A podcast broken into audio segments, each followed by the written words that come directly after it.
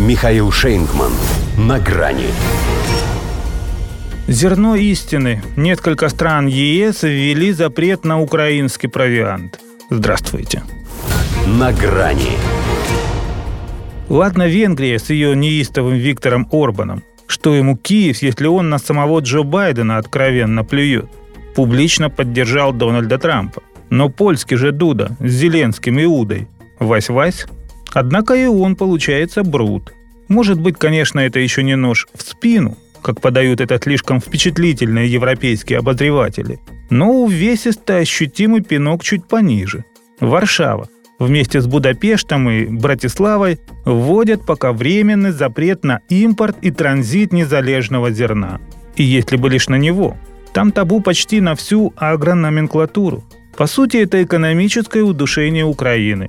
Только в отличие, скажем, от мадьярского варианта, у шляхты в объятиях. Они ж друзья, почти что братья. Но одно дело использовать Украину против России, и совсем иной поворот, когда поляки против Украины, до перекрытия границы тракторами.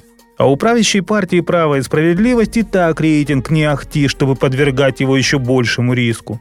Парламентские выборы-то в конце года – то есть им никак не успеть приобрести новый ядерный электорат в лице благодарных за вхождение в Речь Посполитую громадян-западенцев.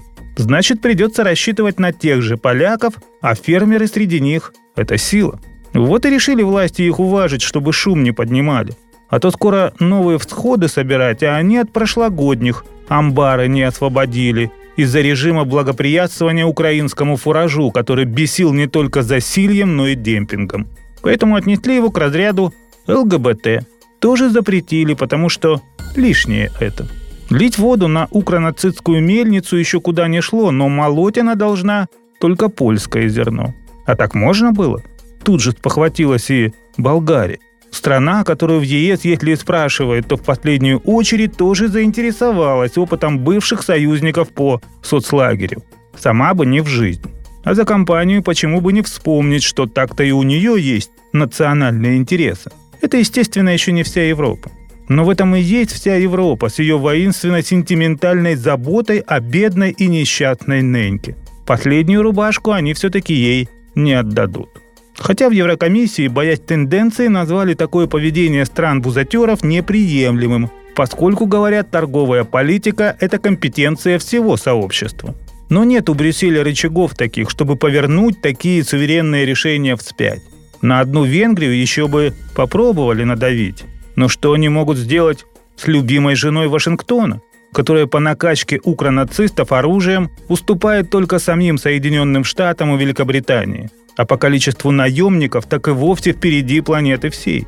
Хотя понятно, что бьются они там не за урожай или евроценности какие, а за право, в принципе, распоряжаться территориями, которые они всегда считали своими.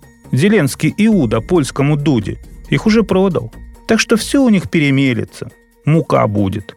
Но исключительно польская. До свидания. На грани с Михаилом Шейнгманом.